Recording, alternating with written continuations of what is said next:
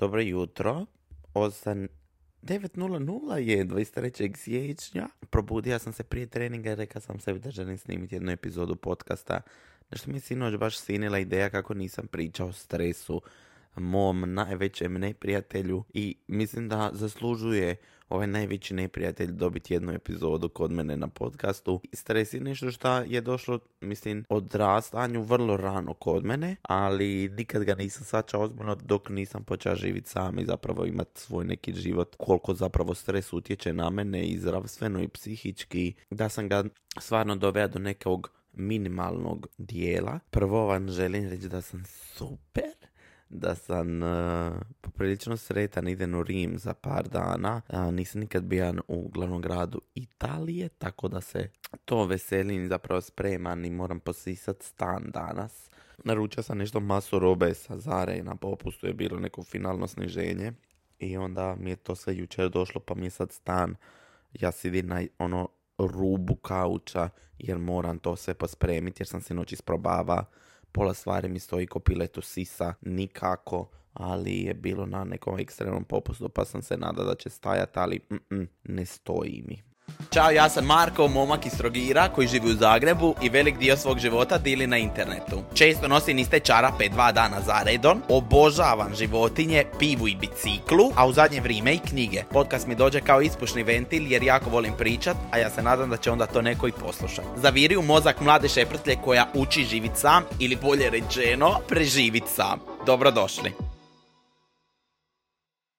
nego da mi odmah krenemo, prvo bih vam volio opisat stres u meni stvarno radi razno razna stranja. Ja sam zbog stresa počeo pit e, tablete koji se zovu beta blokatori radi zdravlja vlastitog srca da me malo umiri. Imao sam fazu života gdje sam često putova i radija meetupove po Hrvatskoj i u ponedjeljak bi bio u Osijeku, u utorak bi bio u Dubrovniku otprilike. Sam taj raš i brzina je došla, dovela me do toga da mi srce počelo preskakat, a preskakanje srca je jedan od većih znakova da se pod stresom, što meni nužno nije dobro nakon dvije operacije srca, samo ja nisam obraćao pažnju dok to nije postalo previše. Ja sam zna imat po 700 preskakanja u danu i svako od tih preskakanja osjetite kao malu iglicu, kod da vas je neko tapnija i kao piknija u srce. Nikakva prevelika bol, nego samo ne znam, se sjećate kako izgleda kad vam je i koji osjećaj kad vam vade krv iz prsta. E, točno tako osjećate kod da vas neko bocne u srce. Uglavnom je stres tad proradija kod mene. Prije sam se stresira, ajmo reći zbog kontrolnih e, ispita, povijesti, kemije, škole. Nisam ima taj neki životni stres. Sad kad se sitim kolika je glupo zapravo bila škola, stvarno ono pizdarija to bilo što sam proživljava tada, ali tad mi se to činilo huge. Prepostavljam i da stvari oko kojih se sad živciram će mi nekad u budućnosti biti smiješne. Nakon što sam počeo piti te lijekove sam se zapravo umirija, nisam imao više te preskakanja i sam sebe sam nekako pripa i reka ajme Marko, aj please radi na tome da eliminiraš stres. Moram priznati da je to meni i dan danas nešto najteže. Imam par stvari na koje baš ne mogu ostati ravnodušan i svim silama ovog svita se trudim dovesti taj stres na minimum, ali vam to kod mene rezultira plikovima na koži. Znači, ako dođe do bilo kakvog stresa, nerviranja, kad te neko izbaci iz takta, Znate li kako izgleda kovanica 5 kuna ili, uh, ajmo reći, 2 eura? Ajde, sad smo na eurima. Malo više od 2 eura ja dobijem crvene plikove po prsima i tad znaš da je već ono rubno stanje, da nešto šta god da se dogodilo je kod mene proizvalo toliku nervozu da sam prokuva. Nekako mi se cijelo lice zajaburi, odnosno cijeli izgled face i kako ja držim mimiku, to, to bude toliko vidno i toliko ti vidiš da je mene nešto toliko iznerviralo da bolje me pustiti na miru. I obično tipa 24 sata nakon što se dogodi neka stresna situacija, krajnji rezultat je da mi se seboroični dermatitis, odnosno opet kažem imam te neke pizdarije s kožom da me reagira na stres, ja cijeli se ospen. Znači tijeme, lice bude u krastama i to na vani ne izgleda uopće lipo. Ono što mene najviše živcira kod tog stresa da se to meni kasnije Aj me majko šta lipo zjevan, baš sam dobro sinoć spava. Jedino što me zapravo nervira je to što onda ostane rezultat toga da sam se nervira i na vani, pa to pokušavam sakrivat razno raznim kremama, ali je jedino rješenje da se prestane nervirat. Nego, ajmo prići sad na stvari koje mene nerviraju. Sad kad vi znate kako to izgleda kod mene na tijelu, stvarno sam eliminira dobar dio toga. Obično stres kod mene izaziva posal i promet. Promet možda najviše. Stres u poslu je nešto što bi prvo obradija, jer se dešava stvarno rijeđe. Ja sam sam svoj gazda i sam svoju firmu imam pokrenutu i imam jako mali zapravo kontakt s ljudima. Većina mojih komunikacija se vrši preko e-maila i ja rijetko kad idem i upoznam osobu uživo za rad. A kad se desi da nekoga upoznan uživo, većinom to bude ekipa koja je stvarno ok, ali vam se kroz život stvarno pojave neki ljudi koji nužno i nisu dobri i onda meni izazovu stres. Pogotovo stres izazivaju kod mene ljudi koji ne znaju raditi svoj posao ili ljudi koji se prave da su full pametni i da znaju šta rade, a ne znaju. u ovom svitu influencera ja se nikad ni ne oglašavam povodom toga, ali ekipa je shvatila da je tu ajmo reći neka veća količina novaca i u marketingu je stvarno luda količina novaca. I onda vidite osobe koje toliko silno pokušavaju neke stvari prodati i vjerujem da je u svim sferama života, bez obzira di si, pokušavaju se dokazati da znaju nešto raditi, a nužno ne znaju. I kad sam ja u ovome osam godina, mene počne toliko iritirati kad vidi neke pametnjakoviće bilo kojeg roda. Ajmo staviti da su u neutralnom rodu. Vole glumiti da su puni znanja, a nisu. Meni to tako i živcira. Nije meni žao što ti ljudi dobe posao, da pače ja obožavam kad neko radi i sam sam full u gasu i želim takve stvari. Ja ne vjerujem u onu uh, fake it till you make it izjavu koja je full trendi na društvenim mrežama. Ne možeš fejkat neznanje i onda stvari izgledaju jako jeftino. Ljudima se uzmu, uzmu novci, obično firmama velikima, a osobe ne naprave posal dobro i onda to ispada cringe. Zapravo bi to svrsta pod nepravdu u poslu. Postala je jedna stvar koju sam mora naučiti jako brzo, a to je zašutit ispred nekoga jer je bolje. Pa bilo to u poslu, u životu, u bilo čemu, ali ajmo se referirati na posao. Uvijek postoje ljudi koji ti u životu pod navodnim znakovima trebaju na bilo koji način. Od toga da ih je dobro imati samo zato da ti ne napakoste u životu jer su takvi ljudi ili možda možeš dobro raditi s njima bez obzira šta ti nisu karakterno fitali. Ja sam naučio da s takvim ljudima odradim vrlo dobar posao, to onda zove na ruka ruku mije. U početku kad sam krenio sam vrlo bahato odbija sve i osoba ako mi se nisi vidjela kako razgovara sa mnom u komunikaciji, ja bih rekao ne, bi to neću to radit, koga šlivi ne treba mi to, mogu bez tih novaca. Onda sam shvatio da sam počeo odbijati ogromnu količinu novaca samo zato što mi se neko nije sviđa karakterno jer bi ja uvijek to komentira, ja ne vidim da ta osoba može biti prijatelj sa mnom. Šta danas vidim da je totalno krivo. Kad se kreneš muvat među ljude, skužiš da ti 90% ljudi neće fitati, ne mogu ti biti prijatelji i zato u životu imamo svi po dva, tri prijatelja, ali s te poslovne strane mi je bilo jako teško naučiti, ja to kažem glumit prijateljstvo, ali održavat odnos profesionalni i da si skroz ok s time da ti osoba ne, ne odgovara, ali odlučiš se radi s njom. Jako mi je teško bilo to. Uvijek sam se osjećao glupo, bože sad to radiš radi, radi novaca, ali it's ok raditi stvari radi novaca, jer na kraju dana taj novac će meni doniti put u Japan. I onda sam vam ja to sebi smistija u glavi. Uvijek sam pokušava tražiti rješenje za stres. Ok, nervira me XY osoba, ali od nje ću dobiti 3000 eura, aha, ajde da ja to zamislim da sam već u avionu na putu i da ja letim negdje di želim i radim stvari koje želim. Pritom obavit ćemo super posao, rezultati će biti odlični, nema razloga da to odbijem samo zato što mi osoba ne fita i bezobrazna je i ima drugačiji način komunikacije. I kroz ovaj podcast kad ovo vama snimam, ja točno biran riči jer sam se sad već naučio da ne možeš reći da je osoba bezobrazna, jer to zvuči ružno, nego moraš doći i reći ima drugačiji način komunikacije. Izabrat nešto šta je politički točnije je isto bija problem. Isto sam se nervira. Šta ja nekome ne mogu doći reći idi u u materinu, nerviraš me takvom pojavom, dosadan si, dosadna, šta god kažem vam neutralno je. Ne sviđa mi se kako radiš, smrdiš i takve neke stvari. Bilo mi je neshvatljivo da se to ne može doći reći. Kad sam ja izgovara takve rečenice sam zapravo zvuča djetinjasto i nije zvučalo lipo. I kad sam krenija raditi, to mi je lipo što nekome mogu reći odi u tri materine na skroz neki drugi način. I osoba će znat da je to značilo idi u tri materine, ali ću ja to reći na profinjen način. Ja imam jednu dragu izjavu, sad, sad sam malo skrenija. Govnu u celofanu. Upakirat nezadovoljstvo u celofan i servirat ga tako, a da osoba koja je to primila zna prožvakat, je super. I kod mene je to rezultiralo manjim stresom. Ima sam problem zapravo s time da je dobro držat i zlu osobu pored sebe. Dobro je držat neprijatelja pored sebe i biti s njime ok.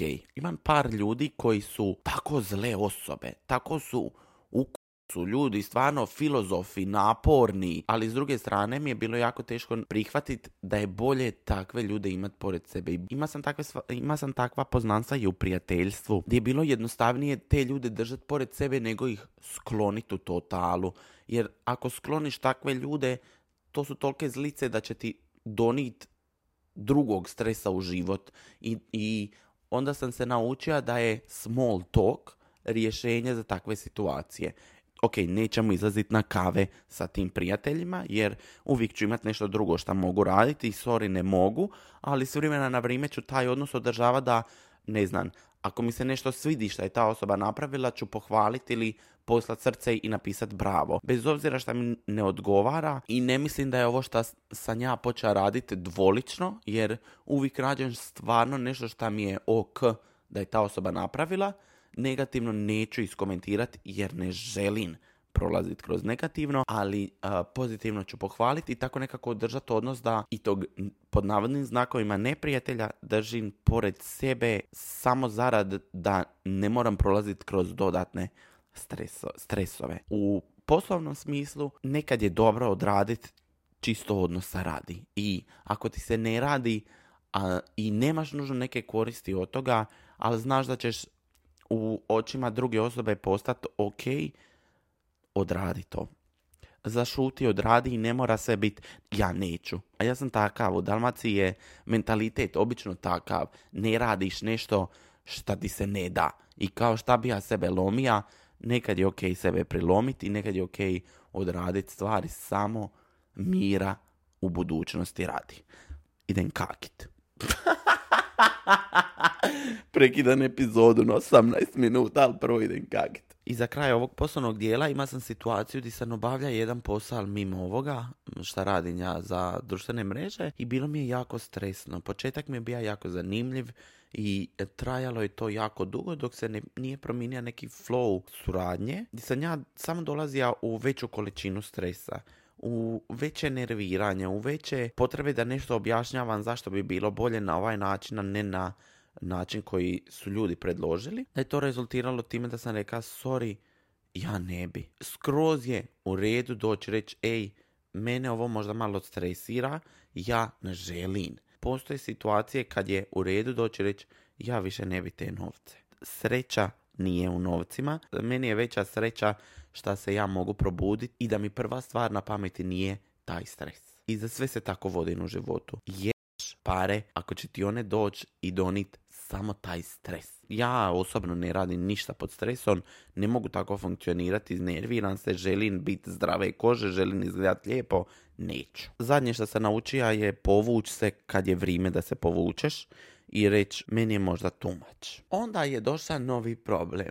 Promet. Ja vozim već jako dugo i stvarno bi za sebe rekao da jako dobro vozi. Niko god da se sa mnom vozi uvijek kaže Bože šta me lipo neko dove. Obožavam se i u autu. Ja sam u svom autu prišao 80.000 km, a imam ga dvi godine. Stvarno sam u prometu konstantno uživam biti na cesti, toliki mi je zapravo antistres dok ne dođu spori vozači i vozači koji ne znaju voziti. Mene trebate vidjeti, ja nekad izgledam tolika divljačina, koliko sam spreman biti van sebe zato što neko ne zna voziti. I onda se stane i promislim, Marko, pa kakav si debil?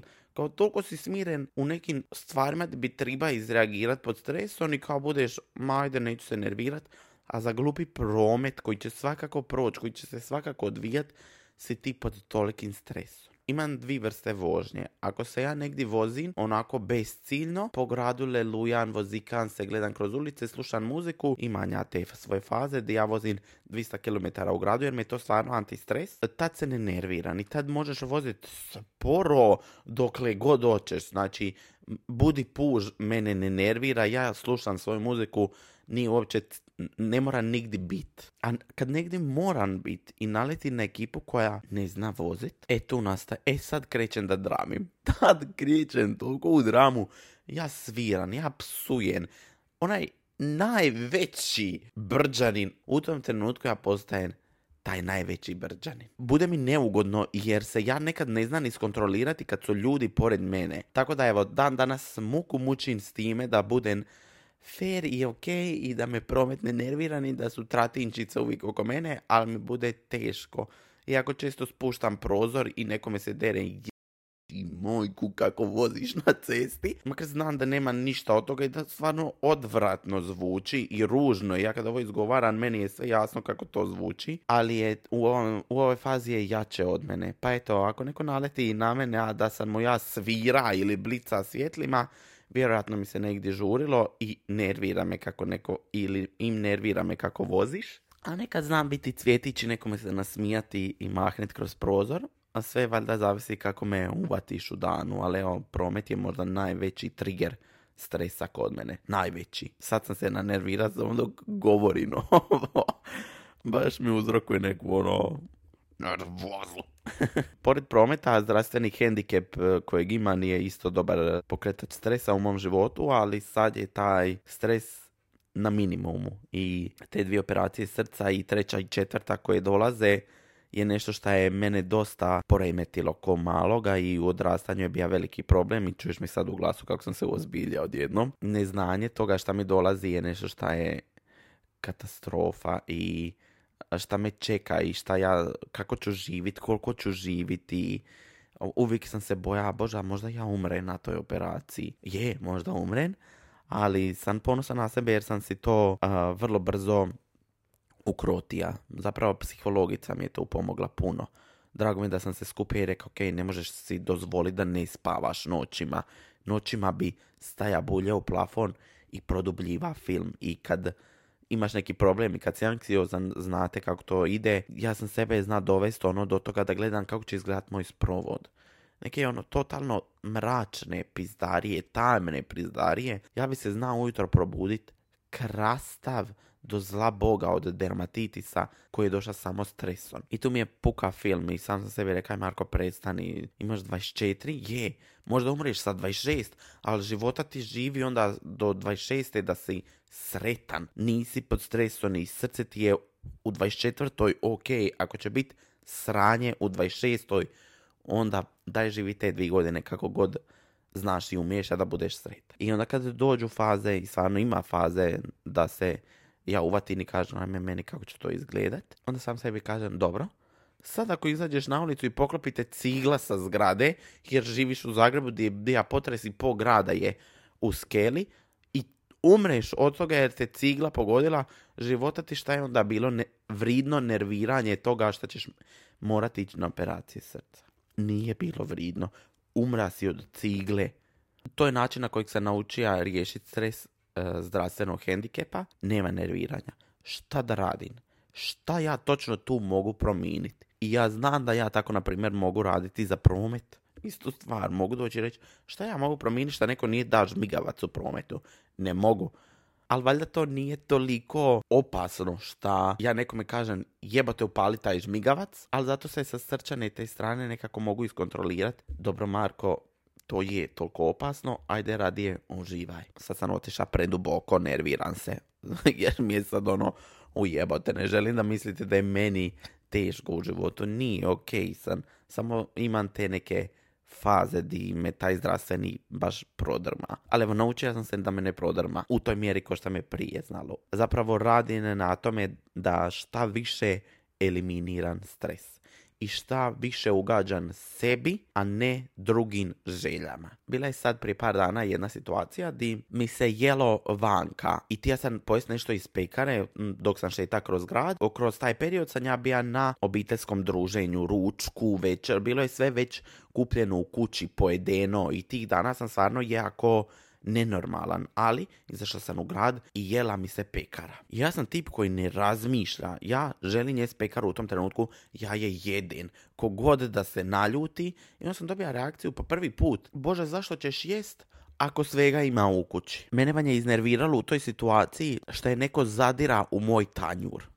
I tu sam isto slab. Iako sam slab kod toga kad me neko pita a što si samo toliko poja ili zašto to ne jedeš ili zašto ćeš sad to jest. Zato što mi se jede.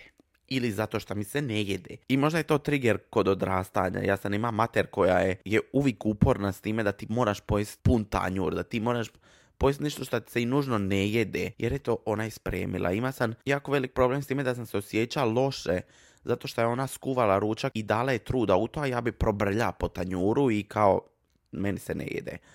Ali jebi ga, ne jede mi se, neću jest. Ne, nije da ja tebe manje cijenim zato što je neko skuva ručak, a ja sam rekao da mi se ne jede. Jednostavno mi se u tom trenutku ne jede. Ja to ne produbljujem i mrzim što ljudi takve neke stvari svačaju osobno, pogotovo oko hrane i takvih nekih gluposti, pusti me smirom. Znači, ako se meni jede pizza u trenutku, a znam da imam doma fažol, ja ću jest picu jer mi se jede pizza, ne jede mi se ni fažol i ne prdi mi se narednih dva dana. Skužinja kako to može izgledat na vani. Skužinja da to izgleda nekad stvarno procerski kao ja sad izvoljevan, ali mene ne zanima. Ja sam skroz u redu da to izgleda kao da ja izvoljevan, ali ja ću jest što se meni jede, ja ću jest količinski koliko se meni jede, ne zanima me je li to nekome teško ili nije teško za prihvatit. Ja sam takav. Kome je teško ne mora prihvatit. Možemo se oko toga ne slagati, skroz je u redu ne slagat se oko nekih stvari i još uvijek biti ok. Težak sam ja tip, vidim ja to po sebi, dosta sam ja onako neću pusti me na miru. Ali s druge strane ja nikoga drugog ne diram ni ne tlačim, evo, zato očekujem isto i s moje strane. Ne očekivati od ljudi nikad ništa u bilo kojem smislu prijateljskom, poslovnom, ljubavnom, hoće li te neko pozvat na date, neće li te pozvat na date, zašto ti neko nije odgovorio na poruku, nemojte da vam to rezultira stres. Zapravo to želim još ispričati, ova epizoda će biti duža, sorry. Jako često sam očekiva odgovor na, na poruku koju pošaljem. Bio sam opsjednut s time da znam da je neko pročita moju poruku ili kad je neko zadnji put bio aktivan na Whatsappu, šta meni neko ne želi odgovoriti na poruku. Do jednog trena di sam sam sebi osvijestio da ja ulazim u aplikaciju i gledam jel mi neko ušao u poruku i onda razmišljam zašto neko drugi meni nije odgovorio na poruku. No, ja sam toliko vremena trošija da sam ja pogasio apsolutno sve. Meni se ne vidi profilna slika na Whatsappu, ja nemam status, ja nemam, kad sam bio zadnje aktivan, ja nemam uključen sin, meni ne možeš vidjeti kad sam na mreži, znači meni možeš jedino vidjeti kad ti tipkan i isto tako ja ne vidim ništa za druge osobe ne želim svoje vrijeme i energiju trošiti zato što meni neko nije odgovorio na poruku. Ja nikoga ne vučem za rukav i pitan, ej, sorry, jesi vidio moju poruku? Nisi, nemoj. Kad ti neko ne odgovara, ne odgovara iz nekog razloga. I onda sam prestao vrtit film i prestao se stresirat zašto meni neko drugi ne odgovara na poruku. Ne odgovara jer ili neće, ili ne može, ili je ta osoba ostavila samo nekad za kasnije odgovori. I neodgovorena poruka je odgovor. I to je to. Naći prave ljude oko sebe i nikome se živome ne pravdat za svoje odluke. Ako nekome ne paše, ne paše, zato nismo dobar fit. Vidimo se u novoj epizodi podcasta vrlo brzo. Hvala vam puno što me slušate. Pusa. Bye.